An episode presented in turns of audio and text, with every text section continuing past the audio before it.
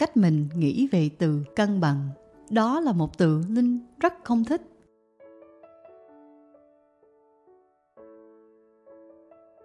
Xin chào các bạn. Chào mừng bạn đến với podcast Trạm Cuối Ngày cùng Thái Văn Linh. Podcast là nơi bạn có thể học hỏi những mẹo thực tế mà Linh đúc kết trong hơn 23 năm làm việc để áp dụng vào cuộc sống và công việc của mình. Bạn đang nghe podcast số 11 bàn về chủ đề cân đối thời gian dành cho gia đình, công việc và cho bản thân. Một câu hỏi mà Linh thường xuyên được hỏi là làm cách nào Linh cân bằng được giữa công việc của một người khởi nghiệp, một nhà đầu tư, một người vợ, một người mẹ của hai bé gái nhỏ và rất nhiều vai trò khác trong cuộc sống. Linh phải thú thật là không phải lúc nào Linh cũng giữ được sự cân bằng giữa công việc và cuộc sống một cách hoàn hảo. Chỉ là khi gặp vấn đề, Linh sẽ luôn tìm cách linh hoạt sắp xếp mọi việc. Cách cụ thể như thế nào thì các bạn nghe tiếp podcast này nhé. Chủ đề trong tập hôm nay sẽ bắt đầu từ câu hỏi của bạn Ngọc Mai. Chị ơi, chị làm thế nào để cân đối thời gian dành cho gia đình, công việc và cho bản thân mình? Hôm nay, Linh sẽ chia sẻ với các bạn một vài cách mà Linh đã làm và có những cách Linh vẫn đang làm mỗi ngày. Có thể nó sẽ khác biệt một chút với mỗi người. Các bạn cứ nghe và làm thử nha. Nếu thấy phù hợp thì các bạn cứ tiếp tục, không thì mình lại thử những cách khác. Trước tiên là cách mình nghĩ về từ cân bằng. Đó là một từ Linh rất không thích. Việc cân bằng có nghĩa là 50-50 để cho hai bên bằng nhau, phải không? Nhưng khi mình còn đi học hay mình làm bài thi thì 50 điểm có đủ tốt không? Hay là mình sẽ muốn ít nhất là 85, 90 hay thậm chí là 100 điểm. Linh thì phần lớn cũng không có được 100 điểm đâu, nhưng cũng luôn nỗ lực để đạt được 80 đến 90 điểm. Tùy sự việc và thời điểm, mình sẽ muốn ưu tiên một bên phải lên đến 90, một bên còn lại chỉ là 10 phần thôi. Nói chung là mình phải quyết định cái tỷ lệ đó phụ thuộc vào những ưu tiên của mình trong cuộc sống ngay lúc đó. Và sự ưu tiên này sẽ thay đổi qua thời gian. Ví dụ là những năm trước, Linh đã dành 7 năm cho quá trình mang thai, sinh em bé và chăm sóc hai bé. Phần lớn trong thời gian đó, thật sự Linh phải tập trung vào sức khỏe. Trong lúc có thai, Linh cũng phải ăn uống hợp lý điều độ, phải đi ngủ sớm, sau đó phải lo cho bé. Trong khoảng 3 tháng cuối thai kỳ, có thể 90% thời gian và tâm trí Linh tập trung vào cái thai. Rồi sau khi sinh, Linh cũng sẽ dành khoảng 70% thời gian để chăm sóc bé, vì lúc đó bé cũng còn khá nhỏ. Còn ngay lúc này, khi hai bé của Linh đã lớn hơn rồi, thì Linh sẽ tập trung nhiều hơn vào sự nghiệp. Nói chung là sự cân bằng nó sẽ không bao giờ có thể ở mức 50-50, nên bạn không cần phải quá cố gắng để đạt được điều đó. Thời gian của mình không đủ để mình có thể cân bằng như vậy. Linh nghĩ là trong một tuần hay một tháng gì đó, mình quyết định là sẽ dành nhiều thời gian cho điều gì.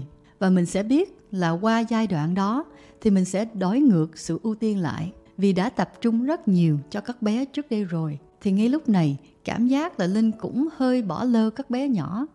Vì lúc này mình đang rất tập trung trở lại cho một đứa bé khác là công ty Skills Bridge của mình.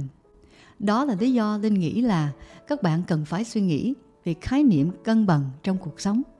Điều thứ hai là sau khi đã quyết định tỷ lệ ưu tiên của mình trong cuộc sống, bạn cần biết mình sẽ làm gì trong thời gian đó.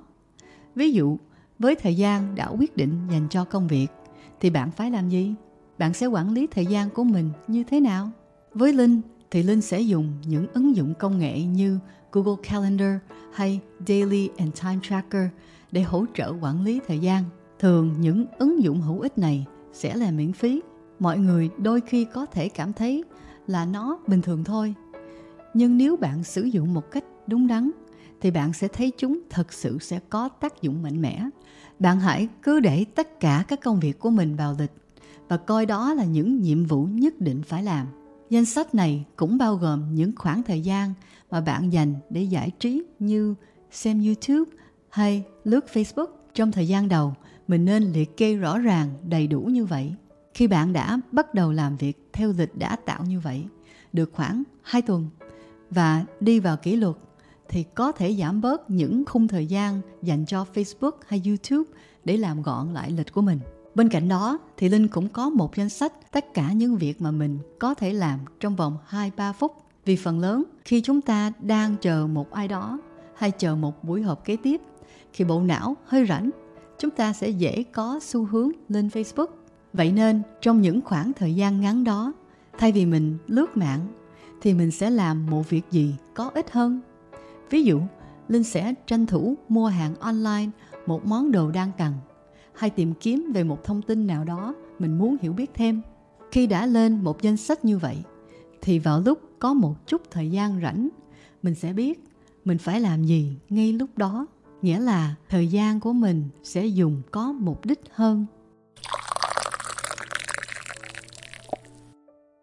Điều cuối cùng bạn cần chú ý là ngoài thời gian mình dành cho công việc, mình cũng cần dành một chút thời gian tập thể thao để bản thân khỏe mạnh và có năng lượng. Điều này mọi người có thể đã nghe nhiều rồi đúng không? Thường ai cũng nói như vậy, nhưng Linh cũng muốn nói thêm một lần nữa là thật sự nó đúng.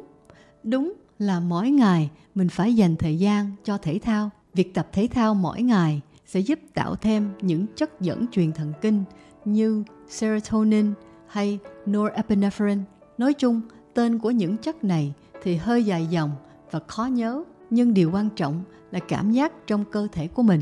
Nó sẽ giúp mình có thêm năng lượng để tỉnh táo, tạo ra những thông điệp tích cực cho bản thân và có tinh thần làm việc. Không phải lúc nào Linh cũng có nhiều thời gian, nhưng Linh luôn cố gắng làm gì đó thể thao, dù chỉ là 10 đến 15 phút mỗi ngày. Có khi Linh chỉ đi vào tới phòng gym, rồi sau đó thấy, ủa, 5:30 rồi, hôm nay mình thức dậy trễ quá, chỉ có thể tập đến 5:45 thôi.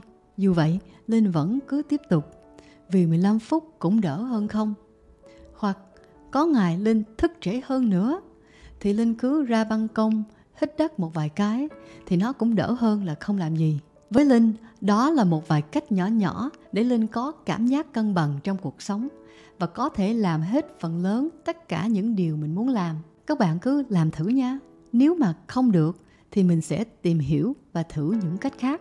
Sau đó hãy cho Linh biết là cách nào bạn cảm thấy phù hợp với bản thân khi thực hiện, cách nào không phù hợp. Hoặc bạn nào hiểu biết về những mẹo gì khác để có thể cân đối tốt giữa công việc, gia đình và bản thân thì hãy chia sẻ cùng Linh và mọi người ở phần bình luận bên dưới nha. Sẽ có những ngày chúng ta thấy thời gian trôi qua thật nhanh vì chưa kịp hoàn thành những công việc đã dự định ở từng vai trò khác nhau trong cuộc sống.